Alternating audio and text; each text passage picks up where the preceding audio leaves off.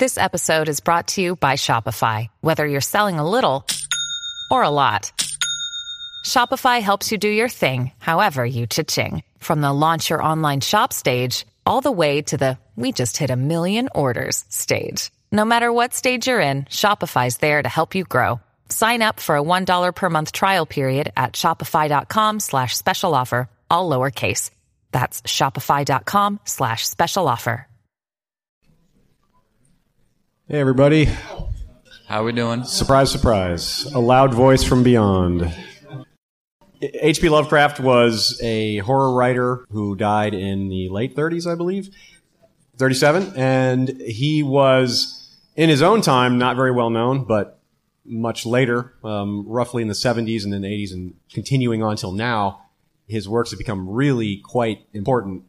Almost, some people, including Stephen King, call him the godfather of horror which is uh, interesting because Stephen King's style is mostly quite different than than H.P. Lovecraft's, but still, I would agree with the statement.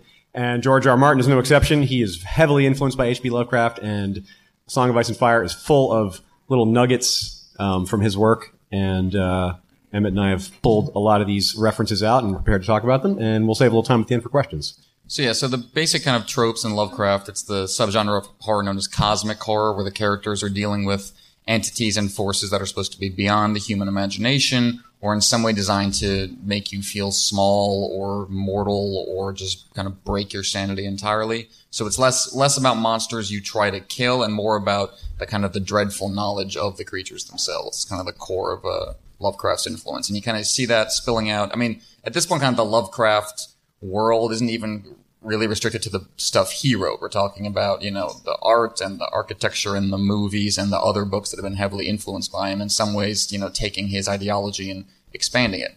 Um, and also needs to be acknowledged that Lovecraft was himself a really heinous bigot who was a lot of his, the kind of the power of the repulsion he would imbue his creatures with was drawn from his own personal feelings about Jewish people and black people and other people he considered lesser. And that's something that anyone who's a fan of Lovecraftian fiction or Lovecraft in general has to kind of wrestle with because not just, not just that he was a bigot himself, but that the emotional catharsis in his work was driven to a large degree by his bigotry. So when you read those books, you are experiencing his revulsion. So that's, that can be a powerful experience, but also a really troubling one. And that's something you have to reckon with when dealing with any kind of Lovecraftian fiction. But as we'll get into, I think Martin's aware of that and kind of folding that into the way he uses Lovecraftian tropes. Absolutely. I think the uh, main, if you were to say there's a such thing as a Lovecraftian trope, it would be that he takes this, as Emmett says, this revulsion and kind of channels it into um, his vision of the universe, where m- many people some religious people in general would often say that the universe is generally benevolent. Other people, maybe skeptics, others would say that the universe is neutral. H.P. Lovecraft thinks the universe is evil, like it's actively out to get you. it's a common feature of, of, it. And very typically the characters in his short stories, most of his stories were, stories were short, don't die. They don't um, suffer some gruesome death. Instead, they figure out some truth uh, that is too horrible to to process, and it drives them mad, and that's why where they're left. exactly. The kind of classic story in this regard is uh, the Call of Cthulhu, which is structured as a kind of nested story where the protagonist is increasingly finding you know clues that lead to this part of the story and this diary entry and this small statue. So the overall structure of the story is built around this search for knowledge and what's awaiting the protagonist at the end of it. And you know, one of the interesting kind of spins on it is he's presenting you know, gigantic tentacled monsters with a bunch of eyes and like a shape you can't even figure out with Euclidean geometry, but they're not being presented as aliens, really. They're not being presented, I mean, sometimes in Lovecraft influenced fiction they are, but at the core, what he was getting at is that no, the universe belongs to these creatures. And that, yeah. that, that they are at the core of what we're, of existence and what we know. Um, and that, you know, we are, we are kind of just living off the backs of the old ones. We are just kind of the, the parasites that kind of run around on their back, and that's the kind of revelation he was going for a lot of the time. It's uh, he at one point uses the the term or the number rather that they're vigintillion years old. Some of these beings, which I don't, that's a lot. I don't know how many zeros that is, but it's a lot. So they're way older than humanity. And this to transition into a Song of Ice and Fire. This whole concept of finding out a horrible truth of reality that you can't, first of all, can't bear. Second of all, that you can't tell anyone else about because they won't believe you. It's too insane, too out there for someone to process. Even if they wanted to believe it, it, it's just the way our brains work. We can't accept things, you know, especially something so fantastical just because someone told us. And consider the prologue to A Song of Ice and Fire. That's very much, if that were a standalone story, just that prologue with Will and Gared and Sir Waymar Royce, that would be a Lovecraftian short story. They find out an ancient, a truth that shouldn't be, that the others really exist and that they're back. That shouldn't be. That the dead are walking. That shouldn't be. Shouldn't be happening. And an experienced ranger, 40 year veteran who Jeor, uh, Mormont calls one of his best, doesn't even warn anybody about it. The brothers that he served with along this whole time, this experience freaks him out so much that he he flees, knowing knowing full well that he'll be executed for doing it. And just consider the frame of mind that he has to be in to do to make those decisions. Decisions. They're not even really decisions anymore at that point. It's just pure raw fear. Uh, he's reduced to his most base emotion, and that is the essence of H.P. Lovecraft. So, right there at the beginning, George is uh, is diving right in. Now, of course, that you know it, the story moves on to less Lovecraftian things, but it's uh, it's a great way to kick it off. Exactly, and it's always under the surface. I think it's a great example. You know, Gared is this presented in the prologue as this very experienced, wise ranger who's been through, you know, some insane stuff. Like he lost his ears in the blizzard. He talks about the intensity of winter north of the wall. Like, you know, this is he's not a green, shallow, inexperienced ranger, but what he sees drives him completely mad, and he just runs. And he doesn't, like, uh, as he said, he doesn't warn anybody. He doesn't. He doesn't even have that moment in the show where like he murmurs about the White Walkers in his last moments to Ned. He's just he's gone, and I think it's Jon who says that he's he was dead from fear. Yeah, he, he was like just his eyes. You could see it in his and it was eyes. just yeah. he was just gone behind the eyes, and that's a core element to a lot of cosmic horror. And like as you said, that immediately, you know, the plot immediately moves on to much more political matters, and Robert shows up at Winterfell, and then Bran falls, and like you know, our attention is elsewhere. But it's that's always under the surface. It's always supposed to be in the back of your mind, especially in that first book, but throughout the series. That underneath everything, underneath all these machinations, the monsters are waiting for you, and that's the core of a lot of Lovecraft and the fiction he influences. That this is what's lurking behind the scenes, behind everything you do. if you take the knowledge that the children of the forest made the others, then it's sort of a, a similar connection. They're not nearly as ancient as, you know, vigintillion years, but the children of the forest, you know, it was like this was on all theirs. You know, in this case, humanity's kind of has more power over them than say any human in Lovecraft stories have over say the deep ones or the old ones. But it's at least a, a, loose parallel of they're kind of trying to take it back. It's like no, this is ours. We've this is this is our property. You know, humans have just been more successful with their ice wall things like that to hold back the uh, these ancient evil things. Absolutely, and extends. You know, you so you've got the others as kind of this Lovecraftian force in terms of their menace, in terms of their structure in the story. But if you want to look for, you know, more kind of imagery and history that is really clearly, specifically influenced by the kind of imagery and history Lovecraft was riffing on, then you look at uh, some of the things that have come up in World of Ice and Fire regarding the history of this planet and how not just the children and the others, but there are multiple magical species that crisscrossed this planet that ran every aspect of it that left huge parts of their legacy behind, and a lot of the kind of monuments of humanity are in some cases literally built on the legacy they left behind. The classic example being the Hightower. You know, the Hightower is on one level this monument to human achievement, or you know, the Bran the Builder's achievement, and it's a it's a mark of pride for the overproud Hightowers in the center of Oldtown, this great bustling city. But at the base of it is the black oily stone labyrinth that the World of Ice and Fire suggests was built by the Deep Ones. And this is you know kind of underpinning again everything in human society.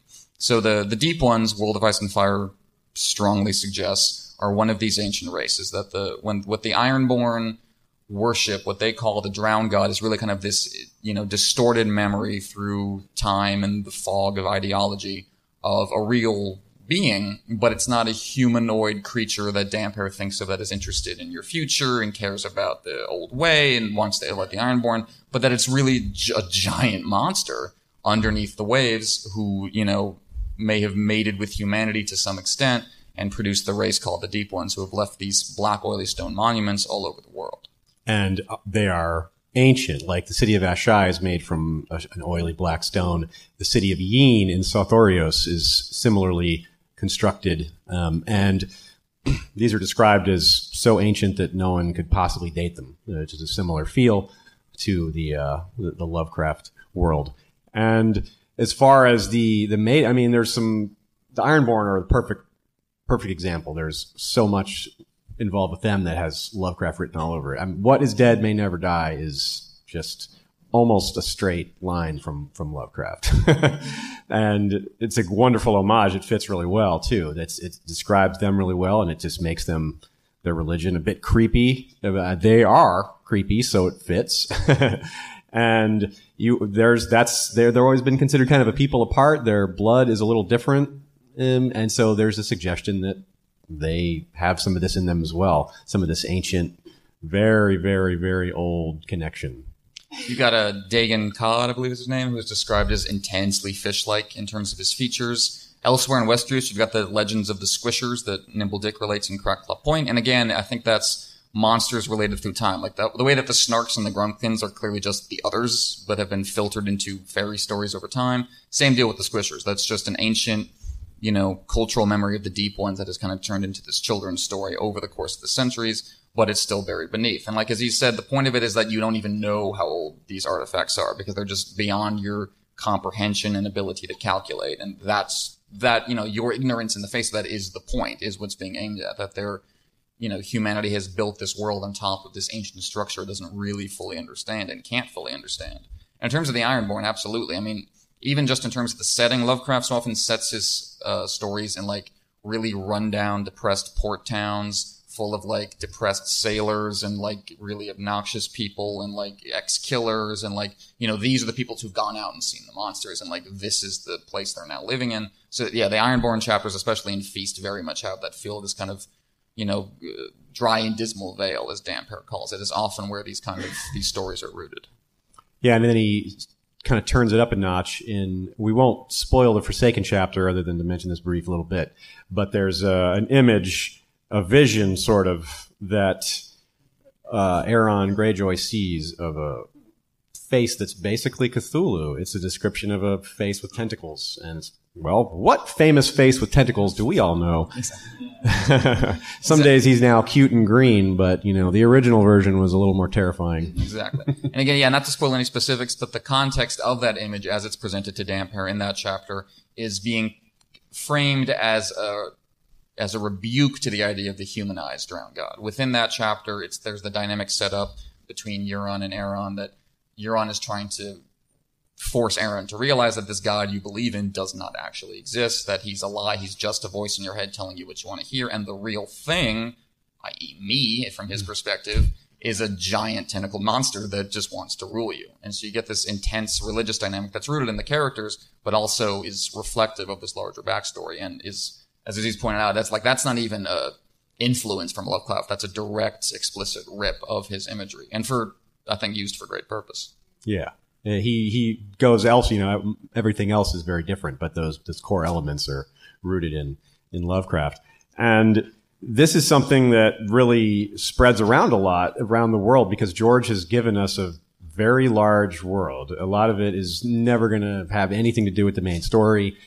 Maybe someday there'll be stories set in some of these places. Who knows? But he, a, a, a kind of a funny anecdote that he himself gives is that it's been done in fantasy as far as naming. You can't just go with another mountains of the mist or misty mountains or misty this that. It just it's all these basic names have been done. So you have to kind of invent thing new words.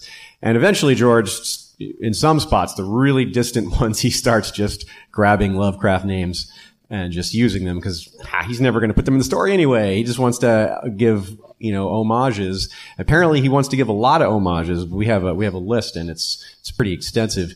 There's a Kadath, there's a Grey Waste, there, and these are extremely far to the east. I mean, farther than the length of Westeros, like two Westeroses in you know wall to Dorne length away, with a huge mountain range in between.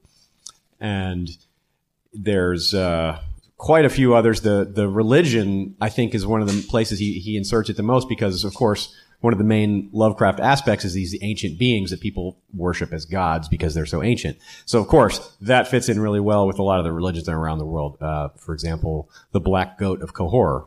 The Black Goat is a direct rip from Lovecraft as well. As is the Church of Starry Wisdom, which is a popular port religion around all around the world, not just in a specific location. There's a there's a Church of Starry Wisdom in uh, Oldtown. There's uh, several in Essos. There's just plenty of them all over the place. And absolutely, and as Aziz pointed out, that like you know these are not presented as locations we're ever going to go to, not presented as locations we're ever going to learn much about. But he wants us to know that they're there. He wants us to know that you know that Westeros is this big, and that you know the rest of the world is so vast and encompasses these places full of horrors we'll never learn about. But they're just as much a part of this world as the part we're more familiar with, and that you know we should contextualize this world within that. That you know that's these are the roots of this world, and anything that's not that is kind of just under siege by it, basically. Again, this world at some level belongs to the maze makers and the deep ones and the children of the forest, and we are tourists. And they could be back at any moment. Uh, so, uh, one of my personal favorites in the as far as references go is the story of the the doom that came to Sarnath, which is uh, one of Lovecraft's earlier ones, I believe. And in this doom that came to Sarnath, Sarnath is a is a ruined city in uh, near, I believe, either in or near the Dothraki Sea. Oh, no, it's uh, former the former cities of the uh, the Sathi, the um, Sarnori, and they were a great, powerful kingdom. You know, contemporary with the Valyrians uh, for a long time, and maybe didn't quite match them, but they were up, you know, up on that level. They certainly weren't. The Valyrians didn't conquer them or anything, and this the, in the Lovecraft story, there's uh, beings called a, a, city called Ib, which of course is you know Ibben is a, a, a port city, um, an island an island nation in the far north above Essos, and the story is that there are these beings that worship a giant toad, maybe not toad, it's it's toad like a kind of creepy amphibious being of uncertain aspect, but they worship this being, and the nearby people, Sarnathi are not pleased with this. And eventually one day they just go attack and slaughter everyone, all these worshippers of this thing.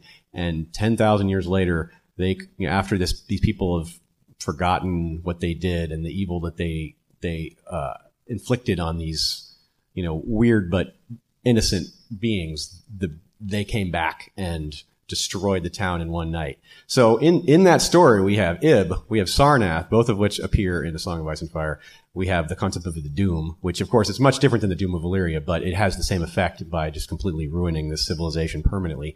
And it also has the imagery of this giant toad-like aspect creature that they were worshiping, of which George decided to put one of these in uh, one of the Basilisk Isles. I believe it's one of the Basilisk Isles, north of Sothoryos. And there's just a big 40 foot toad idol there that people apparently used to worship. And yeah, how about that?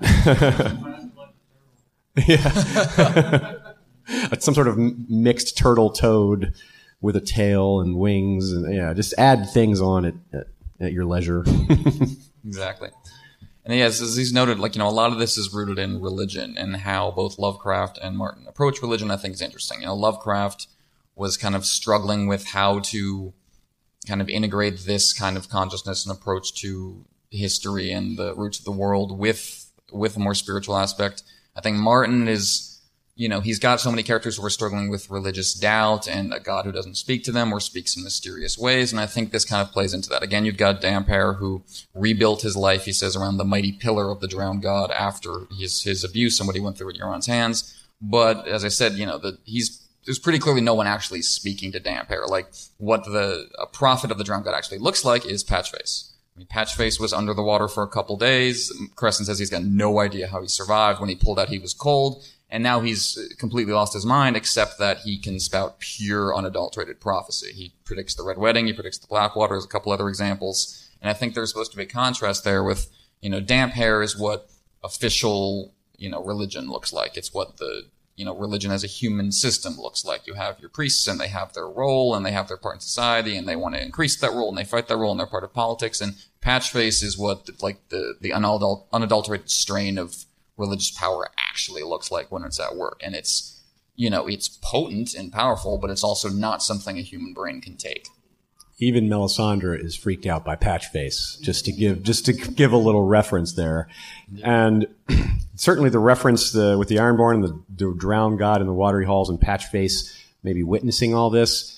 There is, or at least being imbued with whatever you want to call it, that allows him to do this. There's this. Um, this ties to the story of um, which one is it? The uh, well, I can't. The name escapes me at the moment, but, but there's a, several instances of Lovecraft where there are beings that have this sort of hybrid blood of the ancient deep ones, and it very slowly manifests itself. And uh, there is the same sort of concept is happening within the uh, Ironborn religion, as well as maybe what Patchface has quote unquote witnessed, where the main one of these main in one particular example, the main character of this Lovecraft story is eventually, first of all, he's terrified that he discovers that this is happening to him, and but eventually, as he grow, it grows more within him, and as these aspects become more part of him, he look forward to it. Yeah, he, he, oh yeah, yeah, yes, that's the shadow over Innsmouth. That's right.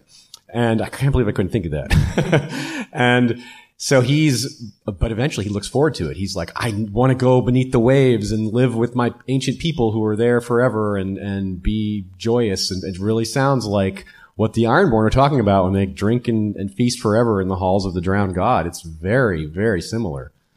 Um, Absolutely. And, you know, to thinking about how the Ironborn perceive it, to bring it back around to the kind of the, the racism driving a lot of uh, Lovecraft's works, I think for me, what's part of so interesting about the kind of Lovecraftian canon that I mentioned of the other works that have kind of grown up around these tropes is how many of them kind of use the, the powerful, vivid imagery and themes, but use them to kind of interrogate and critique the racism that was behind them. And I think that's exactly what George Martin was doing with the Ironborn.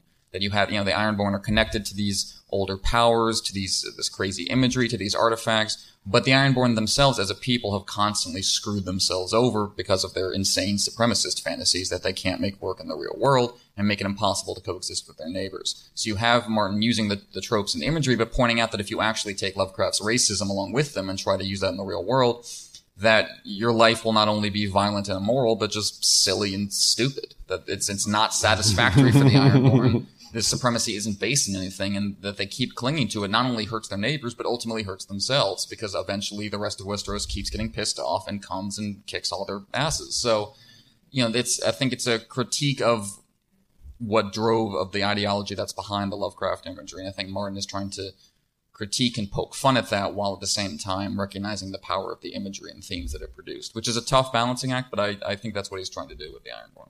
Yeah, I, I completely agree.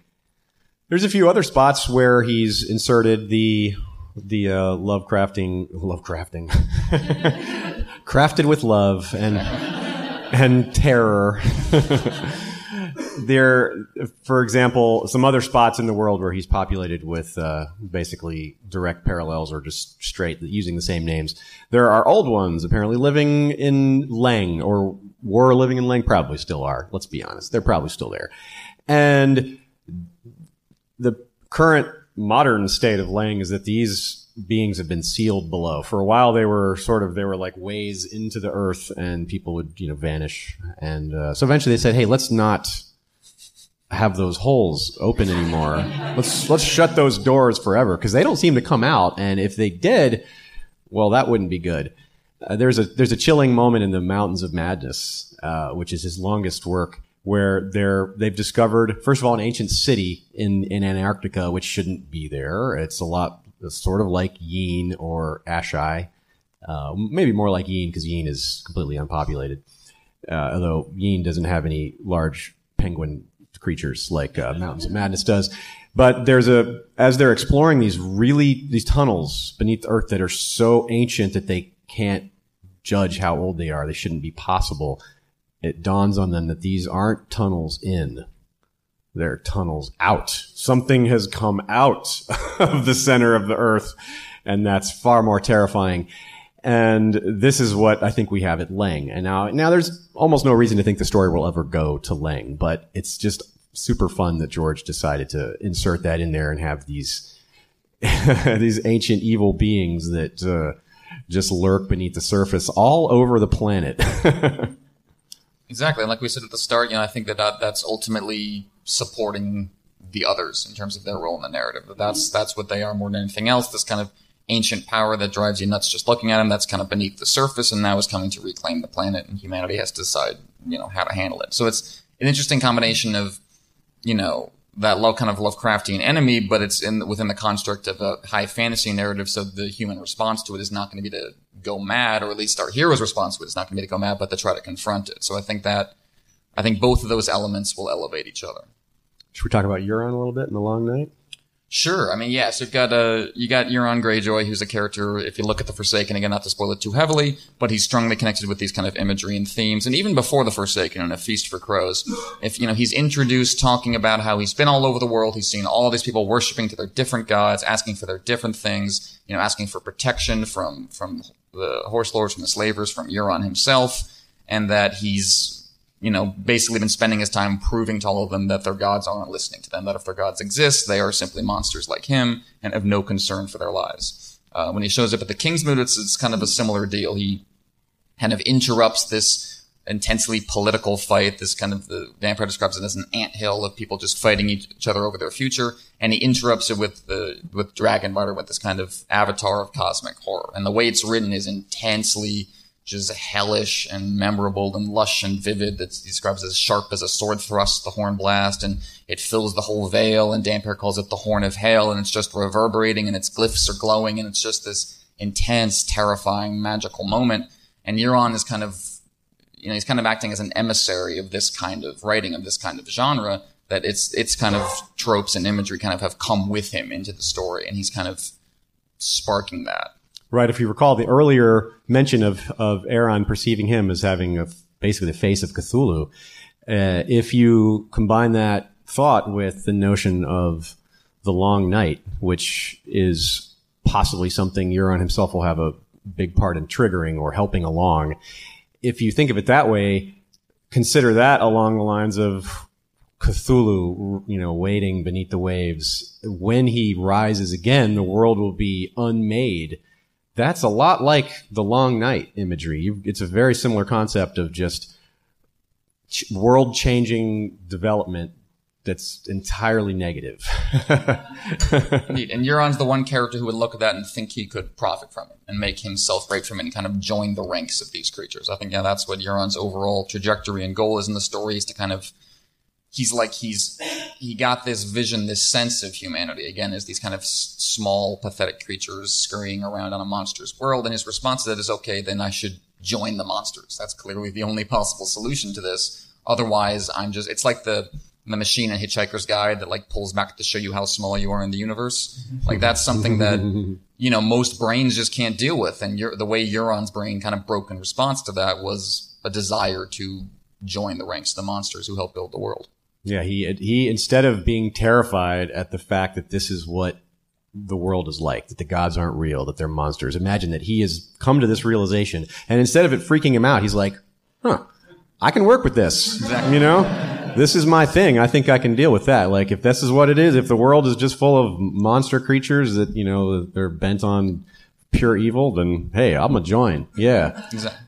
Like where Bran cried out in terror when he saw the Heart of Winter, and of course Martin didn't even describe what it was he saw. It was just so much to make Bran scream and cry. And you know, I think if, when Euron saw something like that, he's his cry would be one of wonder rather than terror. He's like, yeah, that's cool.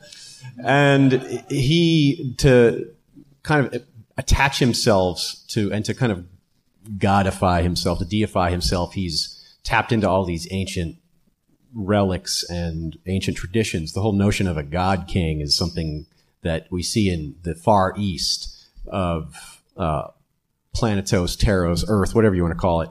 And he certainly claims to have been that far out. He claims to have been to Asshai and all these faraway places, and for the most part, he's probably telling the truth.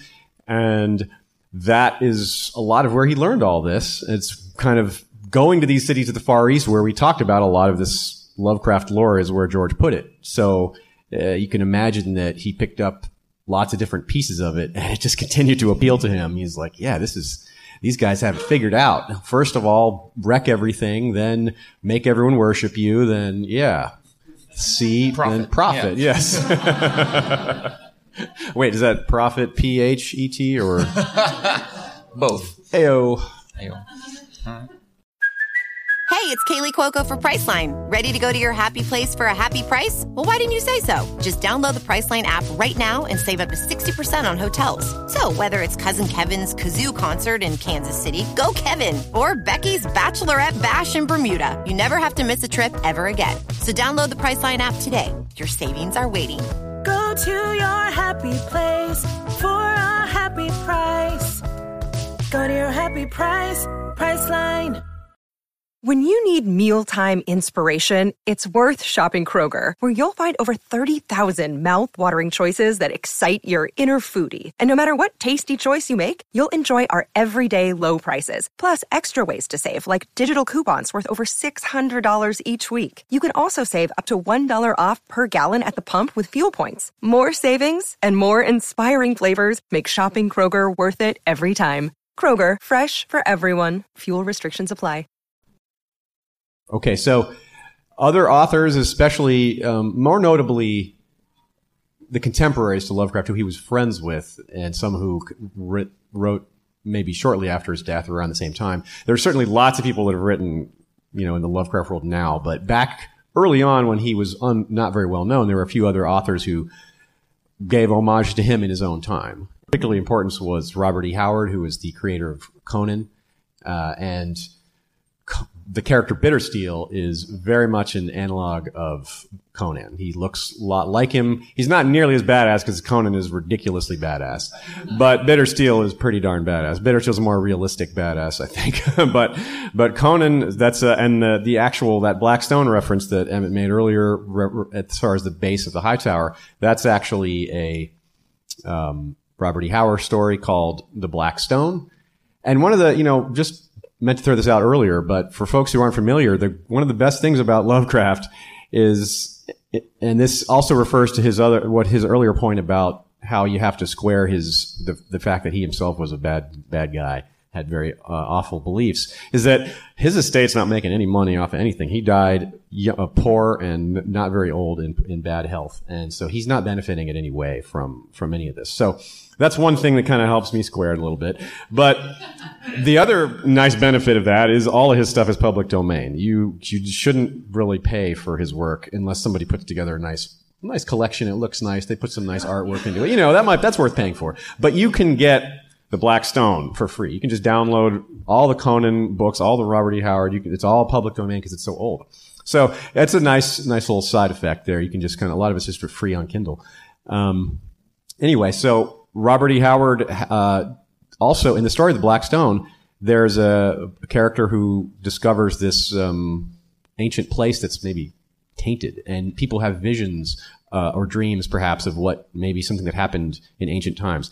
And um, without telling too much of the story, there's uh, uh these beings, these humans that worshipped a toad-like sort of. I think it was called Sugwath. I don't know how to, knows how to pronounce these things. No, you can't pronounce any Lovecraft things really. Cthulhu is just how people say it. It's supposed to be, you know, human attempt to pronounce something unpronounceable. So uh, never worry about how you pronounce these things. you know, the faceless men, uh, like you say, they have this kind of intense connection to like trying to see the god behind all the gods and trying to make these connections about what's really going on behind the scenes. So there is that kind of same stripping away of your illusions to reveal the, the face beneath. So I, I, I, think that's definitely a good point. Yeah, here you go. I guess that makes Syrio Forel as a real Lovecraftian there. There's only one god. He's the god of death. In the Call of Cthulhu, some of the men are driven mad by seeing Cthulhu, but others are already on their way to madness by seeing masonry at angles that shouldn't be possible. You look at it and it's convex. You look at it again, it's concave, and it just doesn't. You can't process it, and that's part of the insanity. And it's just part of the genius of Lovecraft is to take these concepts and mess with them uh, as a way of perception. It's really beyond the normal style of of you know perceptual uh, phenomenon, and it's really creative. And so I totally agree. The Bridge of Dreams in A Dance with Dragons. This is to remind people. This is the spot where Tyrion encounters the Stone Men and they pass the same spot twice. And it's just one of these most puzzling, unexplained moments in all of the Song of Ice and Fire. It's like, that shouldn't be possible. And that's what they say too. it's one of, one of the characters, Ysilla or Yandry, I forget which one, says this shouldn't be. And Ysilla and Yandry are experienced on the river. So it's not even, you know, it's to them, it's even incredible. So I'm not really sure what George was doing there, but it, Jim's point is strong. It stands out and it is absolutely has a, a Lovecraft feel to it. I didn't catch that one before. That's good. Bloodraven is certainly, um, and this ties into some of the, the sacrifice aspect that Jim mentioned as well. There's a lot of creepiness around the old gods, the, the ancient ways that, that a lot of which have uh, kind of died out, which maybe are Bran through Bran's visions we're seeing again. And there's all this, yeah, there's all, there's, there seems to be a, a theme of blood and, you know, sacrifice straight up. And there's, there's a lot of that in, in, uh, in Lovecraft as well. Certain, some of these, hybrid beings and these other creatures that uh, and these cultists they uh, have been known to do things like that to offer human sacrifice. Absolutely, and I think you know, for me, I kind of come down the middle on Bloodraven. I think his ends are overall pretty good. I don't think he's aligned with the others in any sense but I think his means are often uh, pretty destructive. I think that holds both his hand and greenseer. I think we're supposed to kind of tug our collar at a lot of stuff Bloodraven does, and it's because he's treading into this really dark, creepy territory where he can unleash powers he doesn't fully understand or control. So I think there is overall a kind of human meddling with stuff you don't understand theme going on in Bloodraven. That's definitely tied to Lovecraft and cosmic horror in general. And maybe indirectly related to that, if you think about the cave system that they explore down there, mm. super, super vast and ancient yeah, just really creepy. Yeah. There's just like half tree people and just these caverns of with stalactites that look like bone and this, this vast river that's black and you know endless. There you go. Exactly. Fits right in. what's going on in that caves, and this is kind of uncomfortable to think about, is that you know Bran is possessing Hodor to walk around and explore. So from Hodor's perspective, in that moment, the nightmarish monster god is Bran.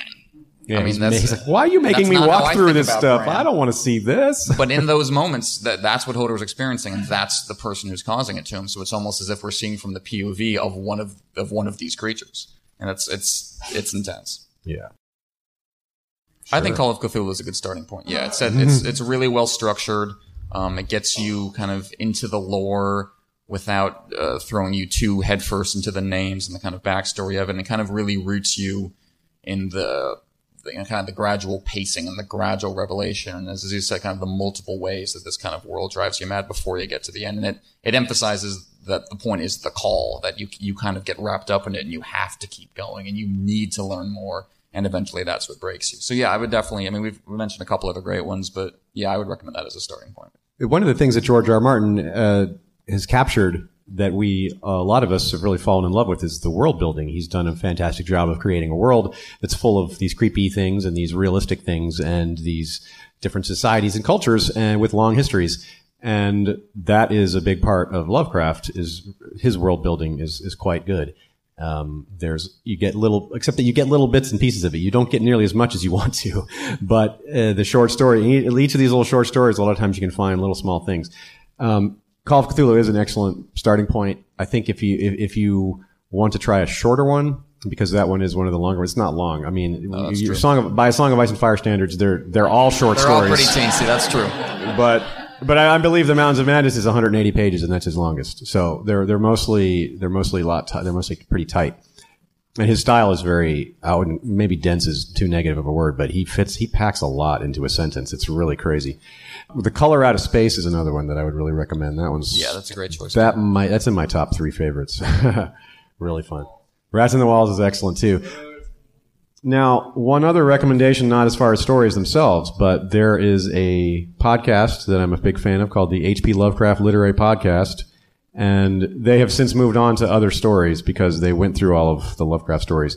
But um, along the way, they did a lot of uh, audio recordings of full stories, full readings, like professionally done by a couple. Some of these readers are just fantastic. They have like the really kind of almost Vincent Price-ish graveness to them, where it's like as he's and he could he could talk about eating breakfast, and it sounds like the world's going to end.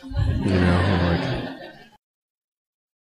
yeah, Qyburn definitely kind of accesses that that part of the Lovecraftian horror, and I think it's interesting that uh, he's presented as this kind of nice, jovial guy who everyone likes, but is secretly has the key to this kind of horror, and that's kind of how he he enables it and makes it happen.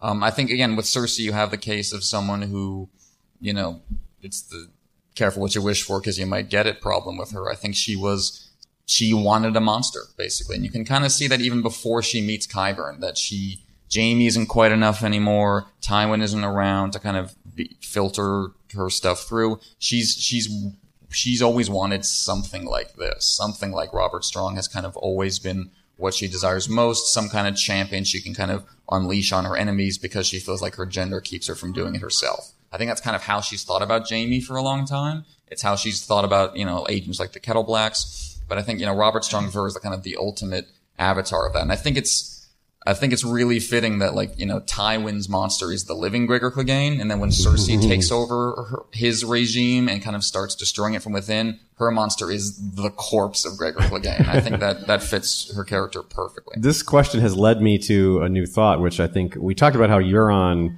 has saw the, saw what was real, saw the truth and embraced it rather than it terrifying him. This might be a parallel to Randolph Carter who is Oh, gone, who saw the truth. He's the only Lovecraft character who sees the the reality beyond the curtain, which is terrifying to everyone else, and he join ends up joining it and being a part of it. He pops up here and there in other stories as sort of a someone not human anymore. He's become a demigod of sorts, and that he's not cruel and sadistic like Euron, but he does see the terrifying truth, and it doesn't break him, and he seeks to join it. Which, uh, good job, panel. You taught me something. Exactly. And so you mentioned Qyburn just real quick. I think it's worth noting that, like, you know, you have in Oldtown, you have this dynamic of, like, you know, the crazy history underneath and, and the artifacts. But then on top of that, you have the Archmaesters who are determined that none of this is real, that if it was real, they've wiped it out. And they kind of stuck their heads in the sand as far as the, the, the rising tide of magic. And that's also something in Lovecraft and Cosmic Horror is the, the, the skeptics and the rationalists are generally cast as the enemy, um, or is the people who are actively suppressing, which is a common thing in fantasy, usually in fantasy, you know, the people telling the old stories are right and the modernist teachers are wrong. But there's a special element of cosmic horror that the, the skeptics and rationalists are not just anti-magic, that they're specifically at war with magic and trying to suppress the knowledge of it. And you definitely see that with the Archmaesters. And that fits with Qyburn, of course, because he went rogue. I think just like concerned. the, uh, just like in the Lovecraft stories, they're going to lose. Yes, indeed. they're not going to stop the long night. I think he'll get close. I think a lot of the characters, a lot of our main characters at this point in the story are kind of teetering on the verge of the abyss and kind of embracing their worst self. That's not just with Bran, but also with Dany and Tyrion. I think Jon might have some part of that when he comes back from the dead. Maybe not wrestling with his worst self, but wrestling with the kind of inhuman post-death part self of him, just the consequences of, of having been through that process. Um, ultimately, like I said, I think a lot of the story is about colliding this kind of cosmic horror elements with more traditional high fantasy elements and seeing how they intermix. So I think ultimately they're gonna all pull themselves back, the kind of the main characters, and you know do the right thing at the end. But I definitely think Bran's arc is in large part about getting really close to the specific cosmic horror elements of the story. So I think he's definitely gonna keep pushing in this direction. There, there has to be you know, some kind of consequences and catharsis regarding what he's doing to Hodor. Uh, it's probably going to be something like the show from what we've heard. Um, but I think, yeah, a lot of it is the, the same themes of humanity kind of meddling with these powers and realizing they can't fully control them and end up being controlled by them. Um, I think, again, as, as far as Endgame goes, I think Bran is ultimately going to be a, a much more heroic figure. But I think part of what's going to make that powerful is that he's also got these these crazy imageries and themes going on in his story. So you got that kind of that back and forth where you know he wants to be a knight, but he's got the powers of something completely different. Yeah, I think he'll get that glimpse behind the curtain. Sort of already has, but it won't break him. Uh, he's already broken. Ah. Eh? I'll be here all week. I think that's that's the kind of the world Cold Hands and Bloodraven work within is that they too are among are now among these these creatures behind the scenes these uh, the the age of uh, gods and monsters. You know that's that's what's kind of going on with with both those characters. And then so the, what makes it interesting is then you've got Bran as our POV who's on this very traditional hero's journey and he is to reconcile those kind of two narrative strands. How am I the hero if these are the characters I'm interacting with and dealing with? And I think that's a really powerful struggle for him Absolutely. That's, I mean, we're already kind of seeing that with Dany and her dragons. Like, she's not able to control them, not able to kind of uh, temper them. These, for her, they've come to rec- represent the worst side of herself, the violent side that she doesn't really want to unleash. you know, I think the key question how that plays out is what what Dragonbinder does, and if it works, and to what extent that it works. Uh, I think that could be an example of trying to control these powers in a way that doesn't work at all for the benefit of humanity. But yeah, I think a lot of the there's definitely some cosmic horror elements to that, especially when you get to like the end of Quentyn's story and the dragons just appear as these monsters beyond reckoning that kind of destroy his quest. For Dany, it's almost kind of more like mundane, like it's just dealing with a rambunctious pet that she doesn't really know how to control. um, but I think it's the, the stakes are going to only get more dramatic in terms of how you use the dragons because they've you know they're they've been used a couple times up to this point, but mostly they're just waiting in reserve to to use against the others. So it's it's going to be interesting to see where our dragon riders are in terms of their overall arc and what that means in terms of how they use the dragons. I think that's going to be definitely a huge tension. Certainly in the Lovecraft mythos, we hear of gods fighting each other in the distant, distant, vast, distant past, maybe Vigintillion again. Uh, so yeah, others versus dragons is kind of along those lines. There, there is that kind of intimate aspects to some of Lovecraft stories where it's also about like kind of the evils humans do when when, when pushed to their limit. Um, and I, I, do think it, it, it uh, becomes cosmic horror related because it's Bran's story and because he's, you know, warging and having these visions at the same time. You have these evocations of cannibalism across the entirety of Dance with Dragons, actually. There's yeah. multiple instances of cannibalism throughout that book. But yeah, I definitely think that's part of it. You have, you mentioned the theory that uh, the, the pork that Cold Hands feeds Bran and company in Dance with Dragons is not pork at all. Because of course not, because they're wandering through a wintry wasteland in which all the people are gone. There's no way he'd find a pig. No one would have left that pig behind. Everyone exactly. So he's he's pretty clearly feeding them the Night's Watch Rangers, but the, the you know he with William Martin Wright he transitions from Bran as Summer eating the bodies to Bran waking up and smelling the meat that Cold Hands is cooking. So there's this intense like synesthetic kind of transition moment. And yeah, that does remind me a lot of a lot of cosmic horror, how it kind of is really gets at the core of it rooted in your senses and just the kind of the beholding of the thing. And uh, that's something that you know Bran Bran has to deal with. Like you know, just this the, again, seeing the horrible truth is such a huge part of of Bran's story. I mean, it's a huge part of the whole story, but Bran's specifically in terms of the magical visions that he has to deal with, in terms of recognizing the import of what he's seeing, um, and the the added extra dimension to it is the sad is that he's a little kid who you know just wants to go home and be with his family which uh, kind of adds that again that fantasy element to the Lovecraftian horror. That you know the the visions and the tropes are rooted in Lovecraft, but the overall story arc is traditional fantasy. His so youth might uh, his youth might actually help his sanity a little. You know, that's because not understanding what you're seeing could actually be very helpful. Yeah, yeah it might actually kind regard. of happen to work for him a little bit. Two last comments. Um, maybe Cold Hands should have uh, said it was crow meat. Ayo. And yes, and I won't be here all the week. Um, and um, been here all week. Not, I mean, for me, the White Walkers are much more kind of a, a riff off like kind of evil fairies from English and Irish mythology that kind of filtered into high fantasy, and I think he's specifically drawing a lot from Terry Pratchett's Elves. There's a lot of comparisons there. Um, so I think that I think that's where they more come from in terms of their general kind of look and uh, actions of the others, but I think in terms of tone and how like how they feel in the narrative, I think that is strongly influenced by Lovecraft. I agree. Okay, um, I'm Aziz from the History of Westeros podcast. We never introduced ourselves, so uh, we'll do that now. Exactly. And I'm Emmett Booth. I go by PoorQuentyn on the internets. And we recently did an episode on Euron, and PoorQuentyn was our guest. So that was a lot of fun. Yeah, it was check a lot of fun. Over two hours of Euron goodness. So uh, check that out if you haven't, and thanks for coming.